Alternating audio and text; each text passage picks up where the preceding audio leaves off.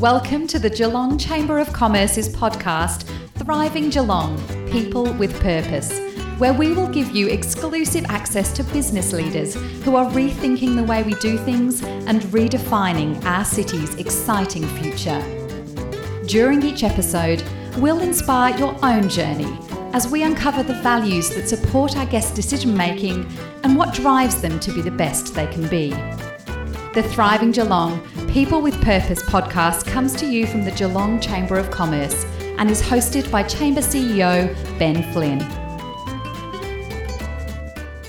Hello, everybody, and welcome to our next instalment of the Chambers podcast, People with Purpose. And today I'm very privileged to be joined by CATS CEO Steve Hocking. Welcome, Steve. Thanks, Ben. Thanks for the opportunity. How are you going? Uh, well, yeah, uh, um, I'm about eight months into the role here at, uh, at the Geelong Cats, and yeah, really enjoying it. It's um, big shoes to fill since Brian moved on, um, but no doubt you've brought your own flair to the role. Yeah, enormous shoes. I think um, it's not just what Brian did; it's also Frank Costa and Colin Carter um, as part of that. Brian Brian had uh, two uh, amazing uh, men that were part of his reign here, and uh, I'm now working with Craig Drummond. Got a great board. Uh, Craig leads a really strong board, so I think that's uh, really important when you're in you know this level of uh, elite sport that you've actually got the right people that you can lean on and learn from.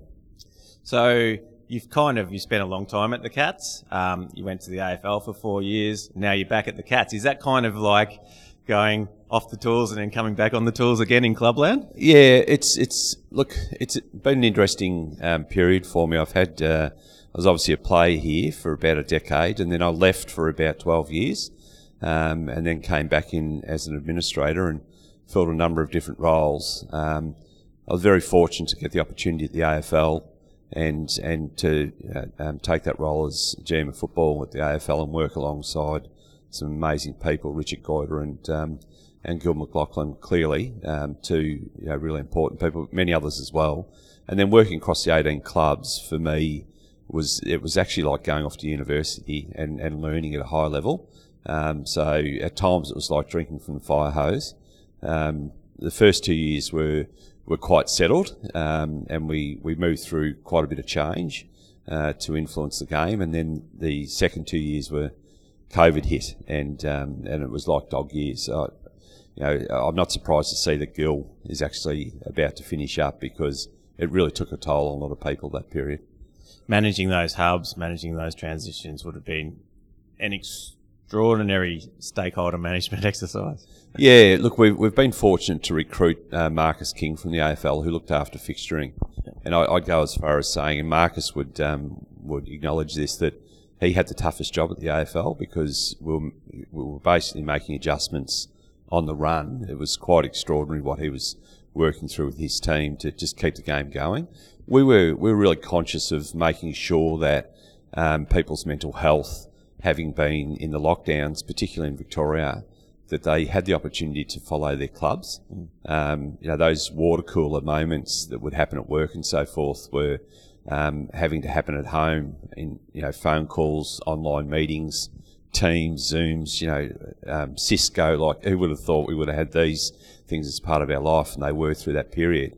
And so a lot of those um, meetings were opening up with how their team was going. Mm. We went through a, a, a, whole month where we went 30 days in a row with games every night. Mm. That was deliberate just to keep um, you know people engaged in their sport and, and try and really break up, you know, that, that lockdown period for them. And at the same time, something I, I know getting the AFL women's up and, and running, sort of uh, trying to get a fledgling league, you know, soaring must have been difficult as well. Yeah, it was. It not so much difficult. It was actually it was quite enjoyable uh, to be part of that. Um, before I left to go to the AFL, we'd won the license to to have a uh, an AFLW team, mm. um, which was fantastic. We started off with a VFLW team, and then um, yeah, secured that license as far as AFLW goes. Um, we're about to come into season seven, two seasons in one year. You know, like as if COVID wasn't enough, we've decided to double down on it.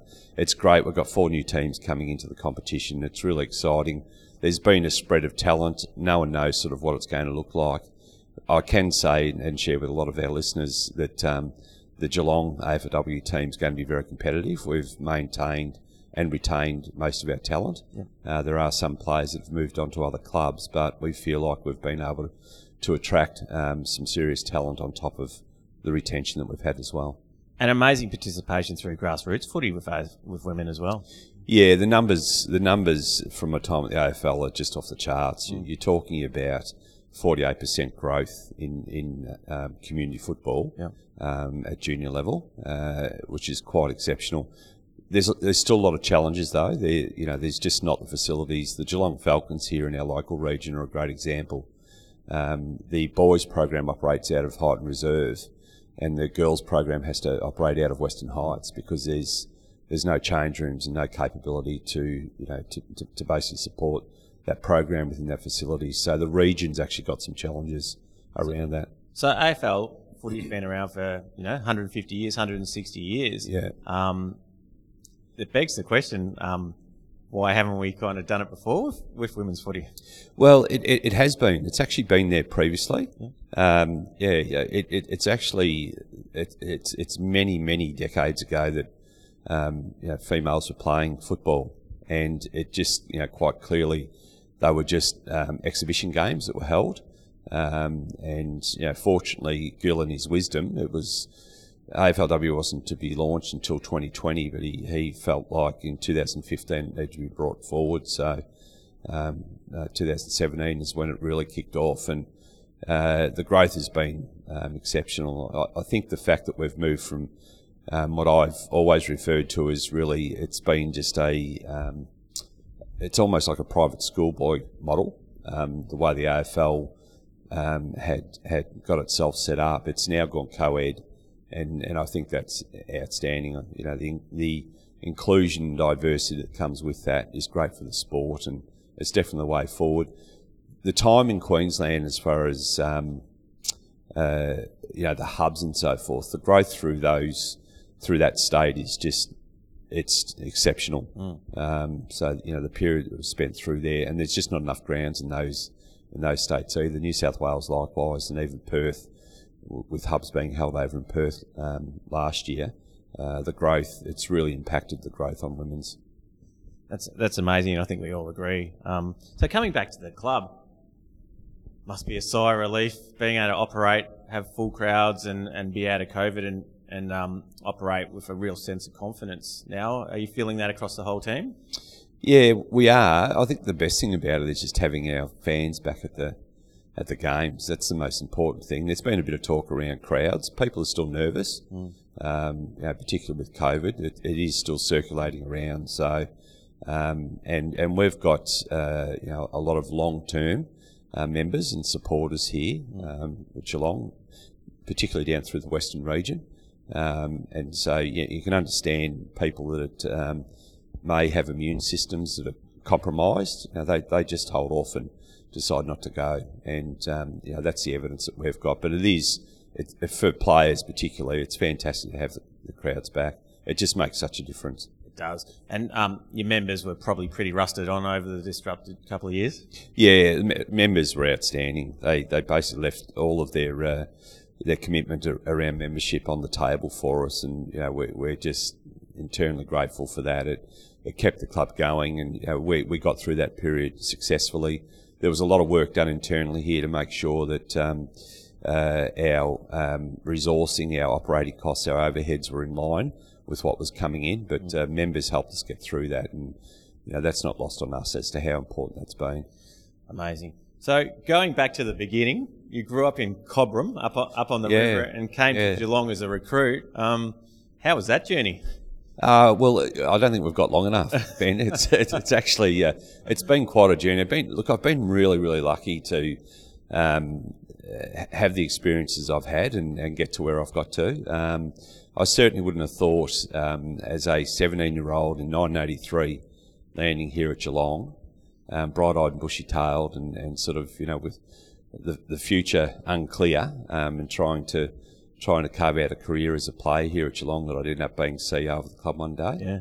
Um, but look, I've followed my heart and I've been very fortunate to have a, a range of opportunities along the way and very good um, leadership and guidance from people that, that has influenced me. My time at the AFL was really about um, rounding me out. I, I, I, haven't been to university, mm. but I feel like I have with a lot of the um, opportun- opportunities I've um, I've had you know, come my way. I started in the building game. I'm actually a bricklayer by trade and landscaper. Um, that was my first role. I did an apprenticeship when I first arrived, arrived here in 1983. Mm-hmm. The club was good enough to transfer my apprenticeship from Cobram to uh, to Geelong, and I got in with a local employer. And as I say, so the rest is, is history. I played here for 10 years, and um, when I finished playing, I went into a retail business in Geelong, which was a, a framing and art gallery centre, um, and I did that for 12 years. And Mark Thompson wandered in off the street um, back in 2004. I'd never met him before. We, you know, we played against one another, and he played at one end of the ground, and I played at the other end, both back pockets. Um, and he wandered in, and he said, "Look, I'd like to have a coffee with you." And we wandered down to the uh, deli there in uh, Malop Street, just past um, Officeworks. Yep. A lot of our listeners will know that area.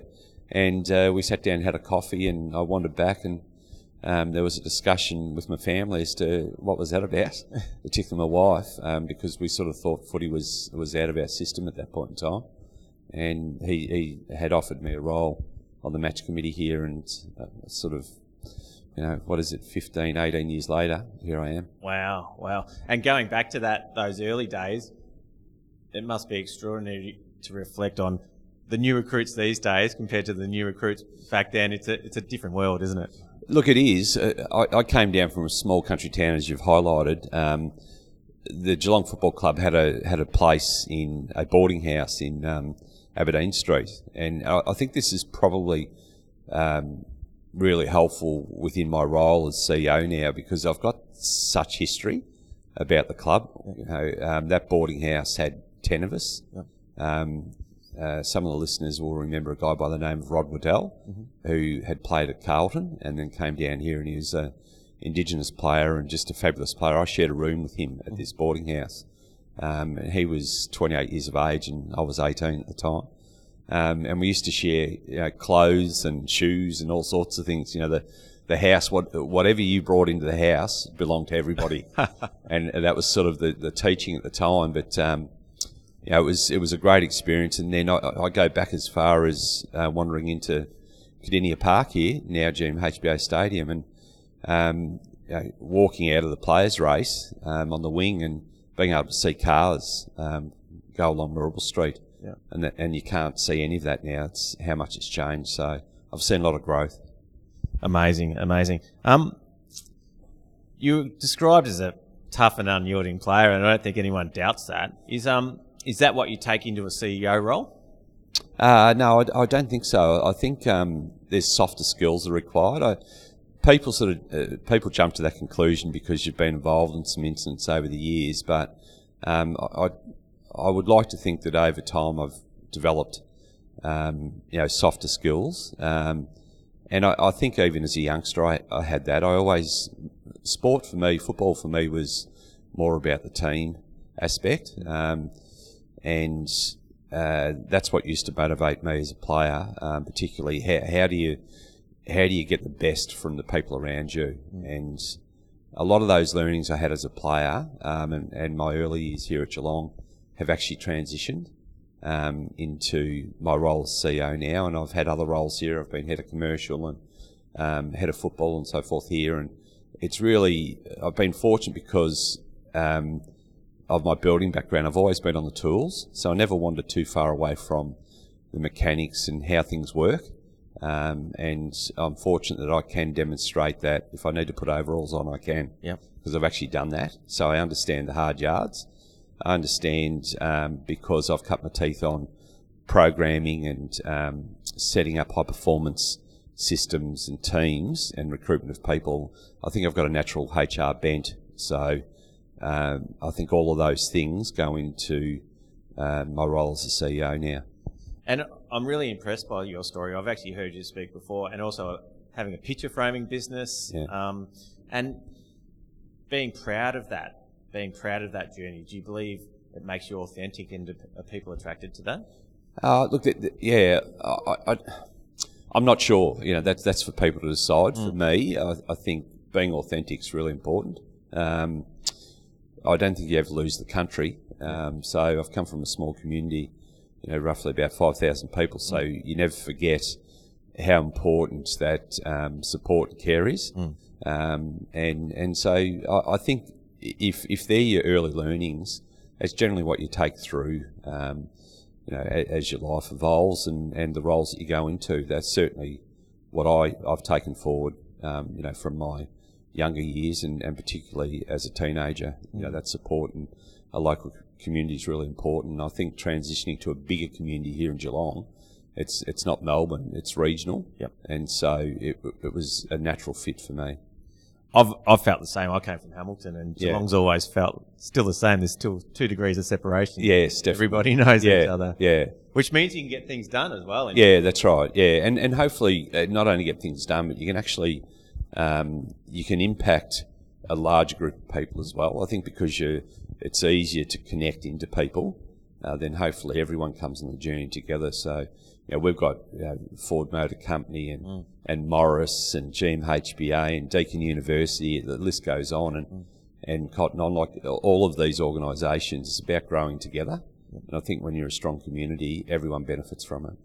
And I think, truthfully, uh, you know, in Geelong, we should be proud of what we've got. We're not. We're on a, on the flip side, we're not necessarily a country town. Like, we have big businesses here. Even your commercial income must be at a, at a level that's you know the, the same as most clubs across the AFL, if not better.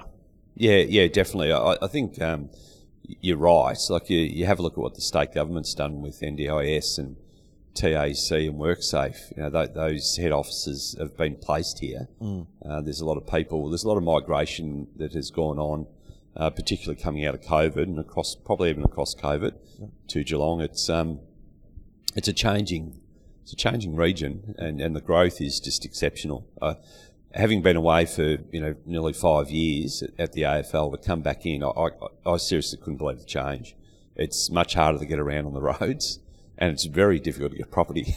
Yeah. It, it's yeah, there's a real demand for the region because people now can work remotely. Like our, our lives have changed dramatically um, through COVID and post COVID. I think that it's it's been substantial the the change.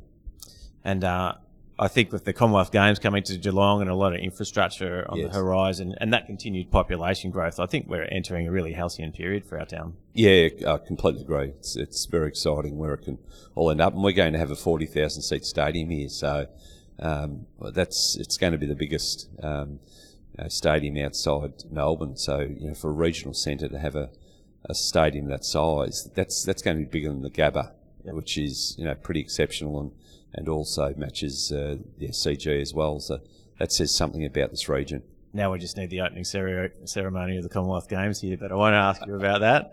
Um, but certainly um, that would be amazing. So, um, starting as the CEO here, probably gave you the opportunity to sort of look at the values, realign the strategy, and and you know consider the kinds of skills you wanted to bring in the team. Does that has that really defined your last eight months? It has. It's been a really important piece of work, and thanks for the question because it's it's an important one to to be shared and answered. Um, the, the thing that I noticed coming into the um, the role was walking around the building. The values had become tired, and and that's not a criticism of anyone. Please, um, it's important to recognise that they'd been in place for a long period of time. There were seven seven words. Um, and and in some cases, what I was finding in meetings and so forth, the words were being used against um, you know individuals and, and team members, um, and then a further walk over the coming weeks. Um, you know there was there was plants in front of one values board, and there was a fridge in front of another, and that sort of said to me that there's there's actually a little bit to be unpacked here as to as to what's going on.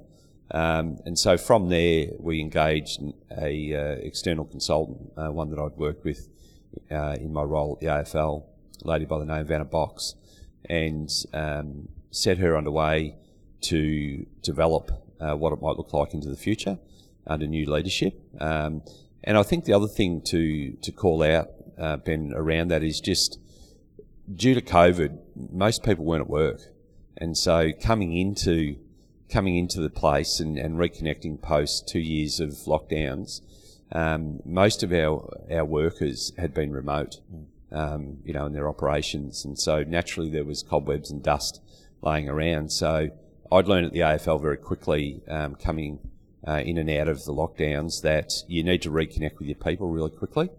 Um, and you need to get them in behind a you know a real purpose and and have meaning um, to get them back in. Otherwise, they're going to continue to work remotely. So the work that we we undertook was um, 280 hours of interviews. Um, it was all people led, so staff led. Um, we also uh, interviewed 85 people within that, um, just 10 hand-picked um, externals, so that uh, you know the media didn't pick up and go, you know, there's a full cultural review going on here because it wasn't about that. It was actually about our people and, and how to get them reconnected. Um, and and the questions that uh, that Anna asked were, what is un- unmistakable about Geelong? Like, think about your time at Geelong. Think about your connection with the club um, and the history, and um, and let's work through that um, in a in a way whereby it's sta- it's staff led, and so that's basically how we got to guiding principles, mm-hmm. and we've got we've got five of those now, um, and you know really proud and excited by you know what's been developed and how they've landed. Um, we announced all of those in February uh, of this year, and we've got Anna now doing work to make sure they're fully embedded uh, right across the whole organisation. They're they're they're modern. Um, you know, it's a, it's a modern way of operating with guiding principles versus the values, yep. um, and it's not individual. There's a range of things like um, uh, you know diversity seekers, um, you know, legit inclusion, mm-hmm. Geelong hospitality, Geelong manners. Um, you know, this club's rich in its history, and it's been captured within those guiding principles. And yeah, that, that's how we'll move forward. That's fantastic to hear. Um, so you've been, you know, you're a respected change agent. Um, how important do you think change is in any organisation? Yeah, I, I, I, tend to get labelled as a change agent, and it, it's it's I, I, rally against it a little bit um, because what I what I tend to do is is um, not not walk past things. Mm. Um, and and I find it difficult to do that. Mm. Um, and so where there are um, opportunities to improve performance or make it a stronger workplace, um, a really connected and a valued workplace, mm. I don't turn a blind eye to it. I, I lean into it, mm-hmm. and um, and you know, make the necessary adjustments to to unlock you know the potential. And you know one of our guiding principles is un- unlock excellence. Um, another one is um, be the catalyst, which is human magic. So for me, I, I, think people bring the magic, and you know, hopefully every day that uh, our Geelong Cats people are showing up here, staff, it feels like their first day, and it's really important they bring that type of energy to our business. So, as I say, I rally against the change. I think people like to. I know when I first started at the AFL, um, and I'll share this story with you. Um, the media were, were, very quickly. So I started there in end of 2017, and in my first press conference, they wanted me to outline the full changes I was going to make to the game. Been the job five minutes. Not sure that's actually what you can do. Yeah. Um, and I have a you know a high level of respect and care for how the game got to the state it was in. Mm. Um, and it was looking like rugby mm. back then, and so it wasn't a case of rushing to any decision making. Um, we then worked right through 2018. And again, people, you know, they forget the, the backstory to it because it doesn't suit. You know, what, what, they want to write around change agent. And um, yeah, we took the whole of 2018, and it wasn't until October of that year that we'd actually finalised um, the potential changes. And there was nine changes we were going to make, and then there was another three that we made um, uh, in the, at the end of the next year. So we actually snuck up on it and we planned a lot of the work. We visited clubs three times across 2018. That's not an easy thing to do. You, you multiply that, 18 clubs, three times. Senior coaches were part of all of that. They'll tell you otherwise, but they're actually part of all of that decision making. Mm-hmm. And then we got to two, uh, we got to October and sat down with the senior coaches, and, and you know they sort of looked at it like it's the first time they'd seen it even though they'd been taken through it so many times. Um, and then we, yeah, we announced it, and then obviously COVID hit um, at the end of 2019, um, you know, we shortened the game. There's a range of things, and now the game's starting to find the rhythm mm. that we had worked through over a 12 month period. So, um, I think if you're you're a change agent, you're outlining in your first interview with the media what you're going to do. Yeah. We didn't do that until you know nearly 14 months later. Yeah. Um, as for, for other leaders that sometimes need to make change or, or make tough decisions, um, what are some of your tips for dealing with criticism? Um, well, you've got to stare into it, and, and I, have found that uh, collaboration's the best thing. I, um, I, think some of the best ideas uh, come from a range of people, and, and what you need to do is allow them to be part of your thinking, um, and try and set up systems like we set up a um, a competition committee as an example. Mm. Uh, that was a new initiative because what was happening was there was a laws of the game committee, and what they were putting forward was going through to the executive of the AFL and also um, the commission, and it really wasn't um, being considered at the level it needed to be. So we disbanded that committee because there was no, there was very little representation from clubs. We then set up um, 12 of the clubs of the 18, and we rotate every um, two years, um, and that was the modelling we put in place as to you know, there's 50% change over every couple of years. Um, and by having that, we had a mix of um, presidents, um, chairs, CEOs, G- GMs of football, players were part of that as well. Um, we also had GMs of football on that, and so that enabled us to access um, intimate knowledge as to what you know the the 18 clubs were seeing. Mm and I, I, you know, I think that was an excellent format. And what it did do is um, I made sure some of my first hires were really smart people. I was taught very young by Rex Gorell um, to always hire people smarter than yourself, and I've done that all the way through. He, shared that with me when I was 18. I've done that ever since. Um, and you allow those people to impact your decision making.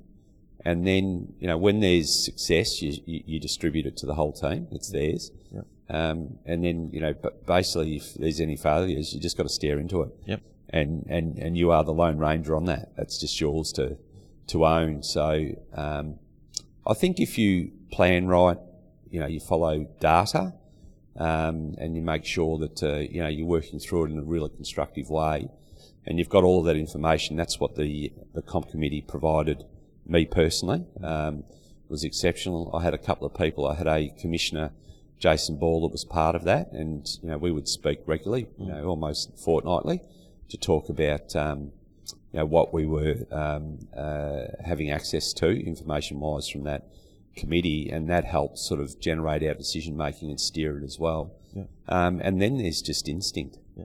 and you know I, I think over time um, hopefully, you know, most people that get into a CEO role have put themselves, you know, at the edge of the cliff face often enough to, you know, work out and understand what their response in certain situations is. Um, that they, you know, they develop their instincts and uh, all the data and so forth is relevant. Um, but sometimes, you know, gut feel and instinct takes over. Well said. Well said. Um, what's an average day for the CEO of Geelong Cats? Oh, well, I've, I've had a few people ask, how does it compare to the AFL? uh, what's the difference? Uh, look, the difference is I'm part of a family here. Uh, you know, clubs, probably probably the best way to describe it is no one barracks for the AFL. and so that, that'd be the first thing I'd share. Um, and I, I recognise that coming back to the club, there's, um, I, I feel like I've come back to a family here. And that's, that's not any criticism of the AFL it's the governing body. You know, I, I, like to refer to it as the mothership um, of the competition, and and so um, you know, what are the hours like? You know, what's the commitment like? It, it's quite different here um, compared to what I was doing at the AFL, in particular the last couple of years. It uh, you know, I sort of had plans to be there for a lot, you know, a longer period of time, and uh, with two years of COVID, it just got so difficult um, on you know, family and, and just time. You, you just, you're stretched every day. You, you know, just think about working and living with people you're working with mm. in a hub 24 7 for four months. Yep. It's just unheard of. It's, it's actually, it's not normal to work that way. You know, you go to a lift and and you're basically working in the lift because people are asking you questions about, you know, they're waiting on a fixture confirmation. They're waiting on potentially a training oval. Um, they might be thinking about, um, you know, is there a bus ready to pick us up because the bus hasn't shown up? You know, right down to that level. That's what our team were doing, and and because of the need to be really disciplined about it, um, you know, a lot of that responsibility fell to a small group of people to make sure it was efficient, so that you you sort of didn't lose the run of the decision making that you had in front of you. So you know the teams really, Gil was very strong on making sure that um, uh, each of the teams just stayed in their lane and looked after their area. So you know, someone like a Marcus King looked after fixturing, um, and then you know clearly I looked looked after um, 18 clubs and and running that, and then within that I had some key people that looked after the travel. We also looked after the umpires. We had to fly them all around the country. So uh, I'm, I'm sharing all of that to give you an understanding of the hours that were done. Um, so automatically they're different hours when you land at Geelong because you're back to a sort of a normal operation. You're only looking after one club with four four programs. In fairness, there's you know there's a full time men's program, um, there's um, a part time AFLW program, and then you've got part time uh, VFL and VFLW programs. So that takes your time, but you know, we were we were doing 18 AFL teams, Yeah. 14 AFLW teams, and then all the umpiring um, around all that right through um, the two years of COVID. So this is a lot easier.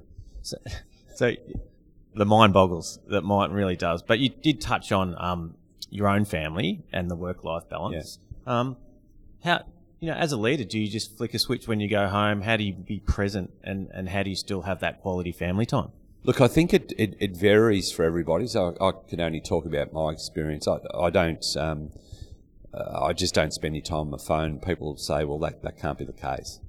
Um, I just don't. Um, you know, I know a lot of people that sleep with their phones, um, you know, beside their bed. Mine, mine's in a part of of um, the home that uh, is inaccessible, um, and, and I, I like to um, stay at work to get the work done, and then when I leave, I'm actually uncoupling from it, and you know I'm able to walk in and be present.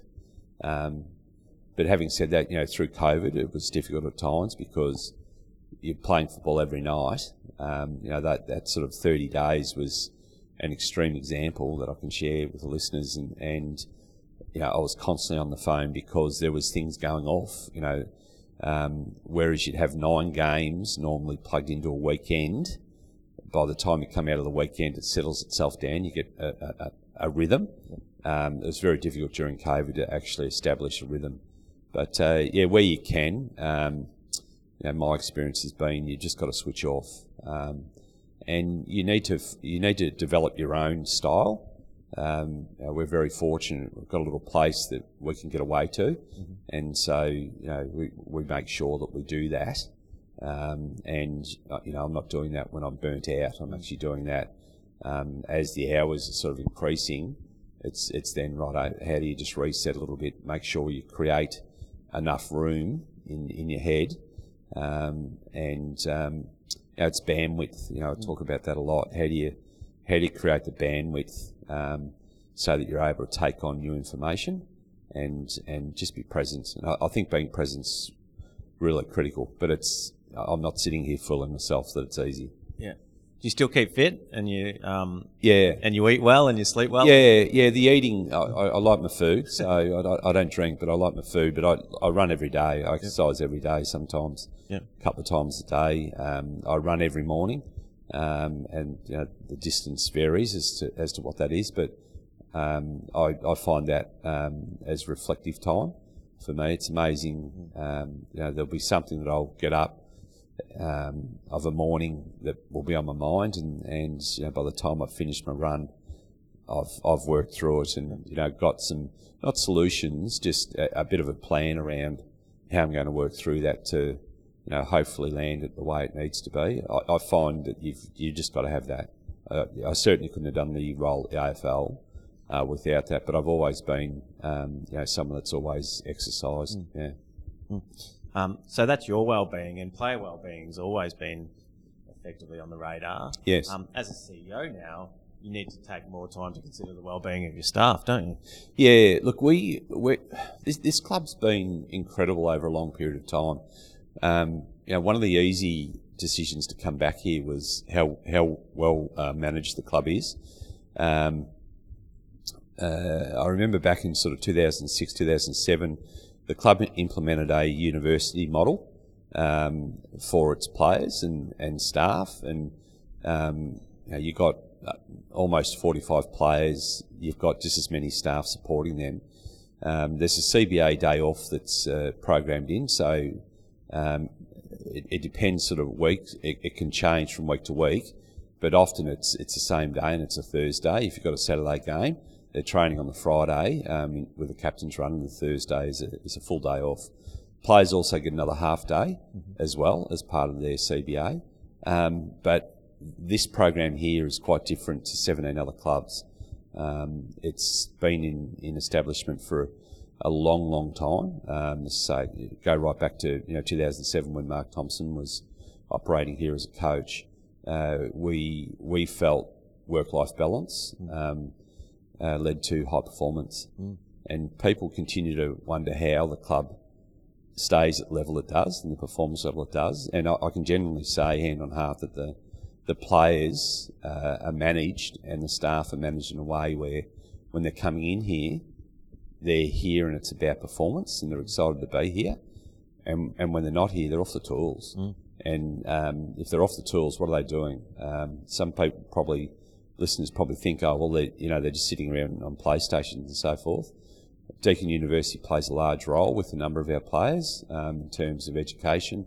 Um, some are off doing stockbroking mm. d- degrees. You know, there's others that will be doing apprenticeships. Um, and there's no doubt there's times where they're on the golf course or they're surfing or, you know, f- finding other activities that just give them that balance. Uh, it's really important that that's the case. We've got the same model in AFLW, and it, and not because I'm CEO of Geelong Cats. It's a unique program. Mm. It, it, actually there's there's virtually no other club that operates that way. You know, there's there's clubs that um, you know you're expected in, you know, at eight o'clock in the morning, and and you know not not expected to leave until some in some cases seven o'clock at night. Mm. And I've worked across the whole competition, so I'm, I'm well placed to comment on it. Mm. And this club has a unique program, and it's it's a really important um, difference, I think, in, in how we manage our people. And it's one of the reasons why, you know, we've become a destination and, and a really good retention club as well. People want to come here because they hear about us. We don't get out on our soapbox and spruik about it. Yep. It's just a given that's how we operate. Fantastic. Now, Steve Hocking, personally, um, what kind of goals do you set yourself beyond work over the next five years? Uh, beyond work, well, I'd like to get my golf handicap down, um, uh, but that's not going so well. Um, I, I, find that when I get on the golf course, I, I, like to just open my shoulders up and hit it as hard and as long as I can. And I don't think that really works with golf. I think it's you know, more about timing. But um, I do like uh, getting out on the golf course. Um, we spoke about the exercise um, aspect of it. Um, some people probably you know, would say to me, well, you know, set yourself a marathon. But um, I, I, feel having played the game and, and, and doing two years of COVID that I've, I've probably completed something close to a marathon. um, so I don't I don't have that as a goal, but um, yeah, look, just making sure that uh, you know I'm I'm the best I can be, mm. Um, which then enables others to be the best they can be, um, is is really important. And so you know, what do you need to do personally? Uh, or professionally as well. I'm talking to the club currently about um, some future learning opportunities. I think it's really important that um, you don't stop learning. I think that's you know one of the benefits that um, is reflected in me is I've I've been a bricklayer, um, landscaper. Um, I've been a picture framer, you know, art gallery operator. Um, I've been a player. it's been a varied journey, but I've been fortunate enough to you know pretty much follow where my heart uh, wants to go versus actually taking a role um, that's about salary yeah. and about status. And and so um, you know, here now being CEO, as I said, I, it's not something I actually set out to do. And there'll be listeners that will say, "Well, you haven't set yourself any goals." My goal's been to live a pretty full life. So I'm picturing you when this is all said and done um, on a golf course up at Cobram, uh, going full circle. Is that the plan? Oh, I'm not sure about Cobram. They, Yarrawonga's got more golf holes. There's about, um, I think there's about 63 in total at uh, Yarrawonga. Uh, look, probably spending a bit of time um, uh, wandering around different golf courses, but uh, probably more. It might be just a tinny on the Murray potentially, um, floating around a tinny and trying to catch some fish. That's that's what I really like to do because it's the uh, you know the tranquility that comes with that, um, and then the patience required to lure what's swimming underneath um, is is what sort of gets gets me going. But uh, who knows what the future holds? I, as I said, I you know if you said to me ten years ago you're going to be CEO of the Geelong Football Club. Um, or um, you know, I used to walk around the Barwon River and, and be in conversations with people I was walking with, and and you know them saying maybe one day at the AFL, and I'd just laugh at them. Um, I wouldn't have thought any of that would happen. So who knows where where it leads me in future. Well, Steve Hocking, thank you so much for joining us today, and thank you for your insights and authenticity and all the good work you're doing at the Cats. Thanks, Ben. Yeah, I really appreciate the time and the opportunity to uh, yeah, to have a chat. Ladies and gentlemen, thanks for joining us for our People with Purpose podcast with CEO of the Cats, Steve Hocking. Have a great day. Thanks for joining us on Thriving Geelong People with Purpose. Let us know what you took away from this episode. And to find out more about the Chamber of Commerce, head to geelongchamber.com.au.